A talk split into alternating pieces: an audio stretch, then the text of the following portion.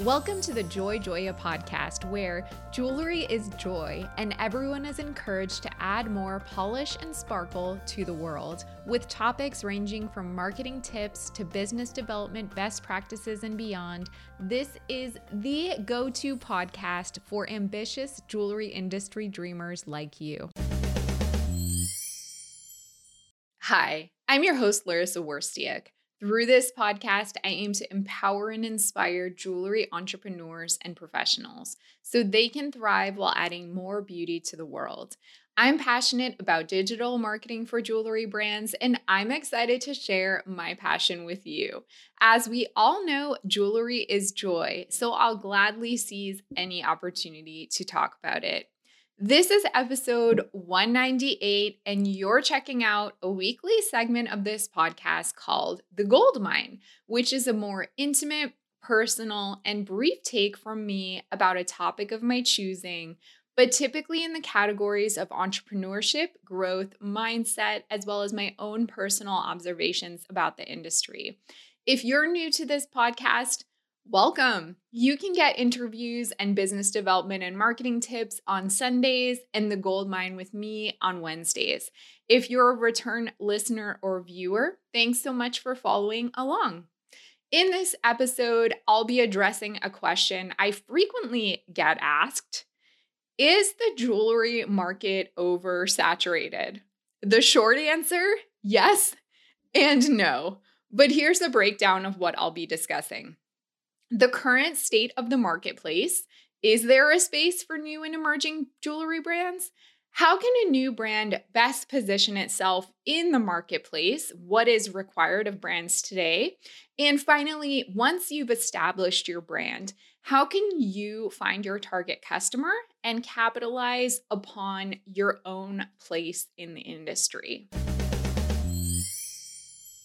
Okay, so first let's talk about the current state of the marketplace. Is there space for new and emerging jewelry brands?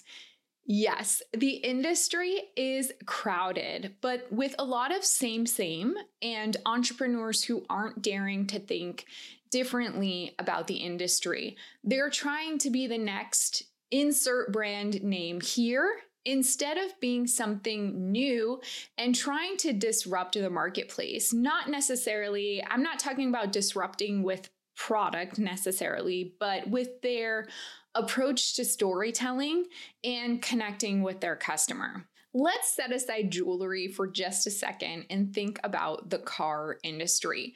Who in their right mind would ever want to enter the car industry and wake up one day and say, I want to start a car company when there are BMWs in the world, Hondas in the world, Hyundais in the world, car companies that have millions and billions of dollars and have been established for many years and have more resources than you could even imagine.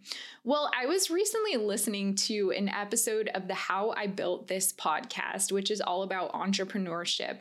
And one of the more recent episodes had the founder of the electric uh, pickup truck brand Rivian. And he knew as a kid that he wanted to enter the car industry. He had this dream and he knew he was going to do it. So he knew from an early age this is what he wanted to pursue. It's a little bit crazy, right? If you had a friend who told you they wanted to start a car company, you would probably think they went a little bit cuckoo. But the thing is about this guy is that he went into it with true disruption. He wasn't just thinking, like, I want to build the next Kia or the next Chevrolet. He knew this was a really saturated industry. In fact, it took him 10 years from the creation of his company to when he launched a product that was actually viable and he could show in the marketplace.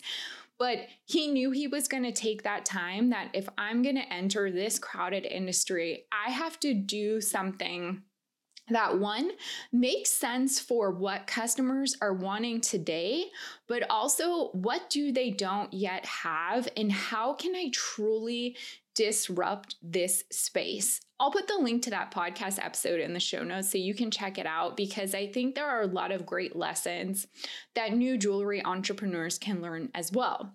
I would also invite you to go and listen to episode 151 with my guest Ben Smithee, and I'll link to that as well. He said something that still like rattles around in my head today. He said, in a response to my question about whether or not the jewelry market is oversaturated.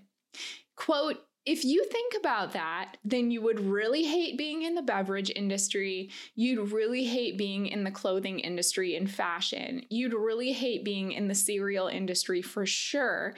And the quick serve industry. Man, don't get into canned goods, end quote. It's one of my favorite takes on market saturation ever. And I think ultimately the point is yeah, you could enter all these industries. They will all feel crowded. I don't think there's an industry out there today that you couldn't like justify as being crowded. Like everything's been done, everything's been thought of, right? But if you can think of the thing that hasn't been thought of yet, and you're entering with the mindset of, I want to come in and do something new and actually disrupt this industry instead of being like the next majority or whatever it is that you want to do, then you have a chance at entering a crowded marketplace. So, how can a new brand best position itself in the marketplace? What's required of brands today? As I just mentioned, one, you got to stop trying to be the next insert brand here. Sure, you can be inspired by other brands in the jewelry industry. You can look to them as models. You can see what they're doing or not doing, but you need to be something new and different and feel confident in what you're offering even if it's completely different than everyone else, which is probably the most scary thing, has value and is offering something new you actually do want to study the marketplace and see what's out there so that you know if someone else already has the idea that you do. I think a lot of people say, I'm going to start a jewelry business. And in their head, they're like, this is totally new and unique. But they haven't actually done the work to see if anyone else has done this before. You want to challenge yourself to create what's called, and I'm stealing this from a book that I'll link to the show notes, a blue ocean. Okay, this is a term that means it's a yet unexploited or uncontested market space where there are no other competitors. The opposite of a blue ocean is a red ocean, which is full of people doing the same thing you are. And it's called red because you guys all become sharks and you're just creating a bloody ocean. It's like fierce competitiveness. Imagine trying to compete in a red ocean or being over here by yourself in a blue ocean where you've really carved such a unique space for yourself that you almost have no competition. And you can still do jewelry to be in that blue ocean. You just need to be approaching it and thinking about it differently than anyone else is. Brands today need to do way more than just make pretty products. That is not enough. So if that is your unique value proposition, you need to stop what you're doing and think about what else you are offering to this space. Now, let's say you've established your brand already, you're beyond idea, you're beyond startup, or maybe you're like trying to reinvent your brand. How can you find your target customer and then really capitalize upon a place that you do carve out in the industry for your brand?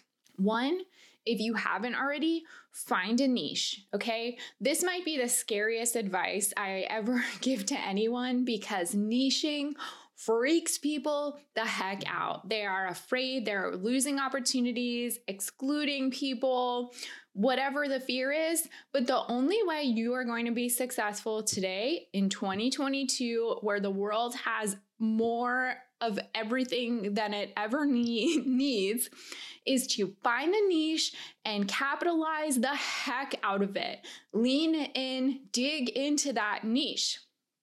Be open to evolving.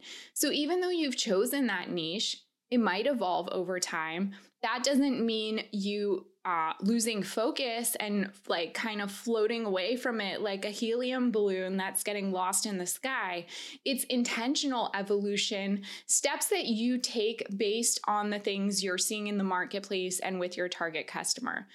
Don't be afraid to take risks. The only way you are going to disrupt, the only way you're going to succeed in this crowded industry or any other crowded industry is constantly trying something new and different, but also pulling back and being nimble enough to change course if you realize that it's not working and not saying it's a failure, not being like, oh, I give up, that's it, it didn't work. No, it's a learning. So you have to keep moving forward, taking risks, assessing, and learning from them. Always leveraging technology, looking to innovation, and continue asking yourself, what can I be doing differently how can I serve my customer better? You need to wake up every morning and literally ask yourself these two questions. What can I be doing differently? And how can I serve my other customer? How can I serve my customer better? I would also suggest you get outside of the jewelry industry bubble and you start looking to some of those other industries to see how other people are disrupting, whether that's the beauty industry, whether it's apparel, whether it's cars, whether it's food, whatever the heck it is. Take inspiration outside of the jewelry industry because being stuck in a bubble often means that people get stuck in the cycle of the same, same. What do you think about my perspective on the industry, on the marketplace? Will you be trying some of these things? Do you feel inspired and empowered to do something bold and different? I would love to know your thoughts. Please leave a comment on YouTube or let me know in a podcast review. You can also always email me Laryssa, that's L A R Y S S A, at joyjoya.com. And thanks for listening or watching. Thanks for listening. Remember to subscribe so you never miss an episode. For more information about working with Joy Joya, visit joyjoya.com, where you can sign up to download our free ebooks about various topics in jewelry marketing.